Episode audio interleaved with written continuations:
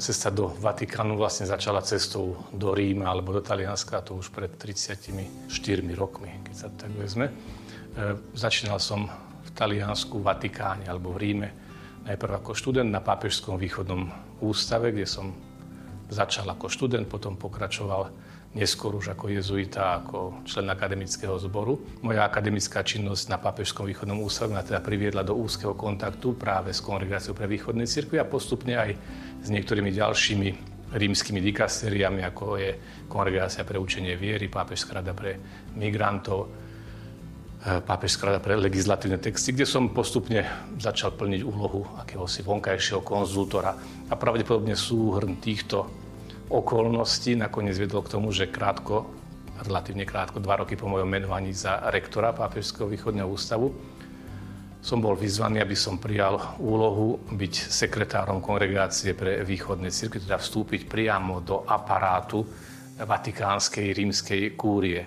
Pre mňa to bola veľká životná zmena, pretože vlastne išlo o prechod z akademickej činnosti, z rehoľnej jezuitskej štruktúry do funkcie biskupa či arcibiskupa, e, ktorý splňa úlohu v administratíve Svetej stolice. Kongregácia pre východný cirkvi je akýmsi dikastérium, nazvime to niečo na spôsob ministerstva, ktorým Svetá stolica vstupuje do kontaktu so všetkými východnými katolíckými cirkvami kdekoľvek na svete, ale rešpektujúc pritom aj jednotlivé stupne nezávislosti alebo autonómie týchto cirkví. Takže je to akýsi styčný bod práve medzi východnými katolickými cirkvami a univerzálnou cirkvou.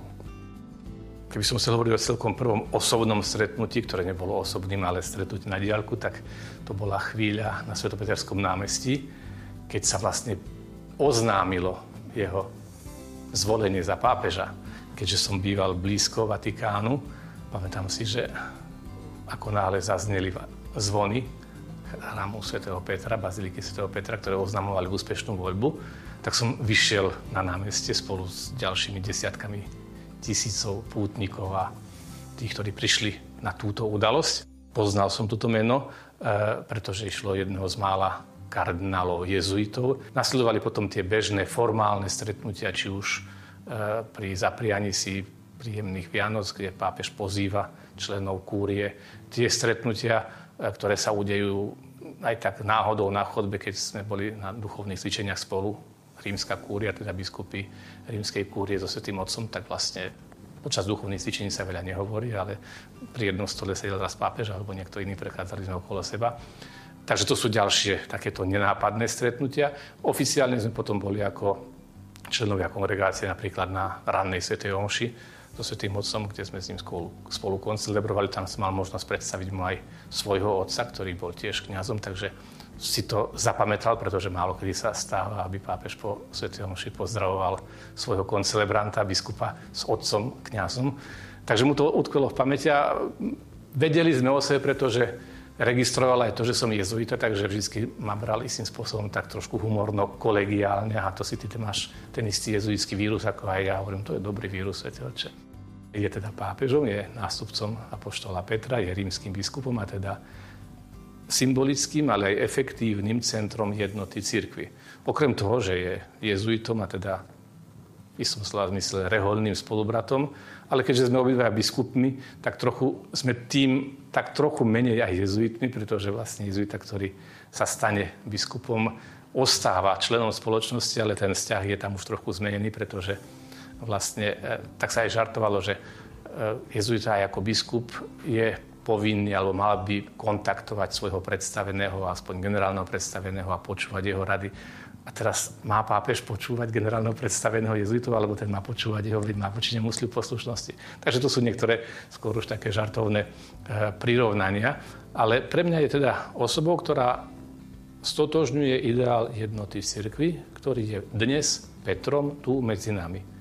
A zostáva pritom tým istým človekom, aj keď sa dnes volá František, ale súčasne je aj Jorge Bergoglio, ktorý má svoju povahu, svoje názory, svoje predstavy.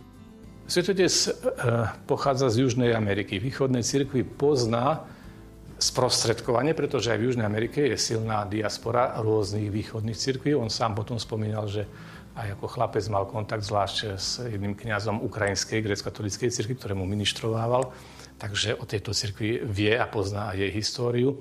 Na druhej strane pri návšteve východnej kongregácie svätý Otec nám zdôrazňoval, že sa plne spolieha na túto kongregáciu, ktorá je kompetentná, ktorá sleduje situáciu, ktorá má odborníkov a hovorí, že dôveruje tomu, čo táto kongregácia mu predloží. V konečnom dôsledku je to aj nevyhnutné, pretože nemôže pápež osobne skúmať všetky nejaké dosie, detaily jednotlivých prípadov.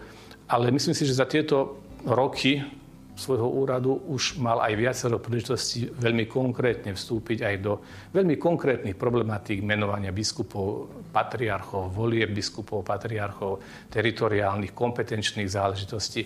Dosvedčuje to jeho záujem napríklad o dianie v Libanone, e, dosvedčuje to jeho návšteva v Iraku, kde vlastne prišiel na viacnásobné pozvanie e, patriarchu chaldejskej cirkvi kardinála e, Luisa Rafaela Saka a iné a iné okamihy prejaveného záujmu o východnej cirkvi, ale aj o celý komplex e, života cirkvi v niektorých veľmi kritických oblastiach.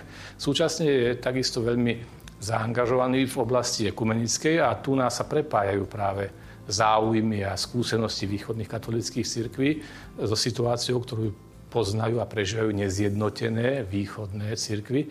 A takisto pápež, že tento záujem má v sebe veľmi hlboko vrytý a chce ho naozaj posúvať do nových, vyšších úrovní, tak e, automaticky vstupuje aj do niektorých niekedy aj konfliktných alebo kritických alebo diskutabilných otázok, ktoré sa týkajú východných katolických cirkví. Spomeniem napríklad stretnutie, krátke stretnutie na letisku v Havane e, s patriarchom Ruskej pravoslavnej cirkvi Kirilom, kde e, sa podarilo aspoň dosiahnuť ten minimálny krok v tom, čo možno východné katolícke cirkvi považujú za samozrejme, teda uznanie ich legitimity a možnosti existencie aj zo strany Ruského pravoslavného patriarchátu. Na druhej strane možno tento krok pre nás tak samozrejme bol pre Ruskú pravoslavnú církev akýmsi skoro ústupkom alebo ústretovým krokom a práve tu osoba pápeža Františka možno zohrala tú úlohu prostredníka alebo komunikátora, ktorý vyjadril viacnásobne takú túžbu po takomto stretnutí a po mnohých iných stretnutiach, či už to stretnutia e, s patriarchom Bartolomeom, patriarchom Konštantom Polským, alebo s inými východnými nezjednotenými e, patriarchami. Ja som mal vždy tento dojem veľkej bezprostrednosti, a to e, dokonca aj pri takých stretnutiach, ktoré sú veľmi namáhavé. Stačí si spomenúť, že po oficiálnej audiencii ide potom ešte pozdravovať chorých alebo nejaké skupiny putníkov a je s nimi hodinu. A každý z tých stretnutých má dojem, ako by on práve chcel čosi najviac povedať Svetému Otcovi a jemu sa má zvlášť venovať. A on sa o to aj snaží a, a myslím si, že sa mu to aj darí, pretože každý odchádza s tým, že áno, pápež si jeho zapamätal, na neho sa zvlášť pozrel, jemu zvlášť si sú ruku. Sú to časokrát stretnutia vyčerpávajúce, ale pre neho by mali byť ako by pravidelnou rutinou, ale pre každého toho človeka sú životným zážitkom.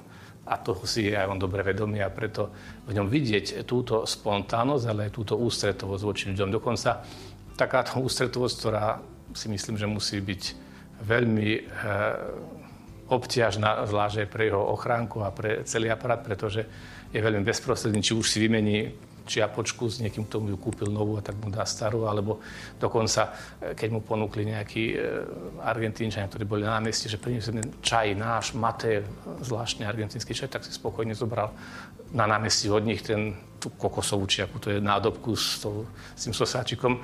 No, byť ochrankárom v takej chvíli, tak by som asi teda prežíval to veľmi ťažko, pretože je to vysoko neštandardné správanie na hlavu štátu alebo nejakého predstaviteľa, ktorý teda prekračuje tie limity akéhosi len formálneho stretania sa s ľuďmi. Myslím si, že v posledných desaťročiach, posledné storočie, hlas pápežov je vnímaný ako hlas akejsi univerzálnej e, církvy, ale súčasne akoby hlas, univerzálny hlas svedomia sveta. Je takto vnímaný aj tými, ktorí nezdieľajú kresťanskú náuku alebo nie sú ani katolíkmi, ale hlas pápeža je vždy vnímaný ako hlas nestranného človeka, ktorý nemá geopolitické záujmy, ktorý nemá akési materiálne výhody, ktorý nenasleduje bezprostredne akési v úvodzovkách mocenské ciele, ale hovorí z hĺbky presvedčenia ľudského srdca, posilneného ešte pravdami viery a evanelia. A preto je tento hlas dôležitý. Je zaujímavé, že svoj príchod na Slovensko pápež František oznámil pri návrate z inej východnej krajiny, komplikovanej, ťažko skúšanej z Iraku. Samozrejme, každý pápež je vítaný, každého svätého Otca pri každej príležitosti, či štátni predstavitelia, či cirkevní vždy pozývajú do svojej krajiny. To pozvanie niekedy, by som povedal, také všeobecné, príďte kedykoľvek, alebo boli by radi, keby ste prišli. Ale neviem o tom, že by bolo možno okrem toho posledného e, vyzvania alebo pozývania zo strany pani prezidentky, že by bolo nejakým spôsobom predjednané, preddohadované alebo predrokované akési e, oficiálne ohlásenie tejto návštevy. Takže nejakým spôsobom bolo prekvapením, príjemným prekvapením aj, aj pre církev na Slovensku. A o to viac teda, e, že ide o naozaj pápežovú osobnú voľbu a výber, tak je pre nás povzbudením. Pretože nie je výsledkom, hovorím, akýchsi diplomatických tlakov alebo dôvodov, ktoré vyžadujú pápežovú prítomnosť na vyriešenie akéhosi urgentného problému alebo na poukázanie na nejakú ťažkú situáciu. Chvála Bohu, si to Slovensko nie je v tejto situácii.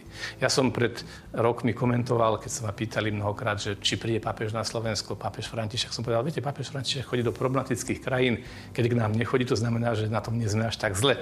Čím nechcem povedať, že teraz sme na tom horšie, ale možno, že teraz došiel čas na to, aby, aby nejakým spôsobom pápež prejavil svoju náklonnosť aj tomu národu, ktorý myslím si, že pozná, pretože v Vatikáne o nás vedia ako o malej krajine, ale ktorá je istým spôsobom ešte silne pripútaná, zakorenená aj vo vernosti Svetej stolici, Svetému Otcovi. E, slovenskí pútnici, ktorí prichádzajú do Ríma, sú pravidelnou súčasťou audiencií.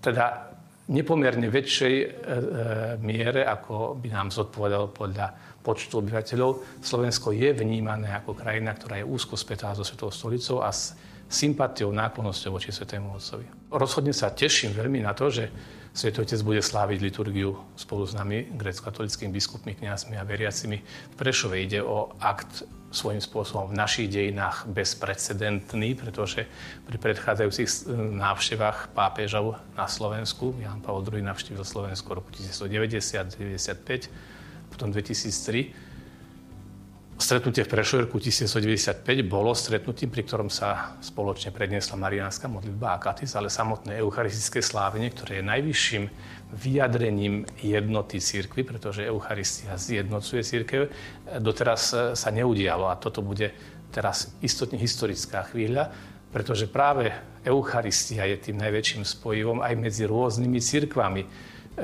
obraz pápeža slúžiaceho s východnými biskupmi, myslím si, že bude silným signálom aj pre nezjednotených katolíkov, že v tomto spočíva vlastne jednota. Tu nehovoríme o jurisdikcii, o administratíve, o právach a povinnostiach, ale o spoločnom lámaní Božieho slova a spoločnom hostení sa na jeho e, tele v Eucharistii.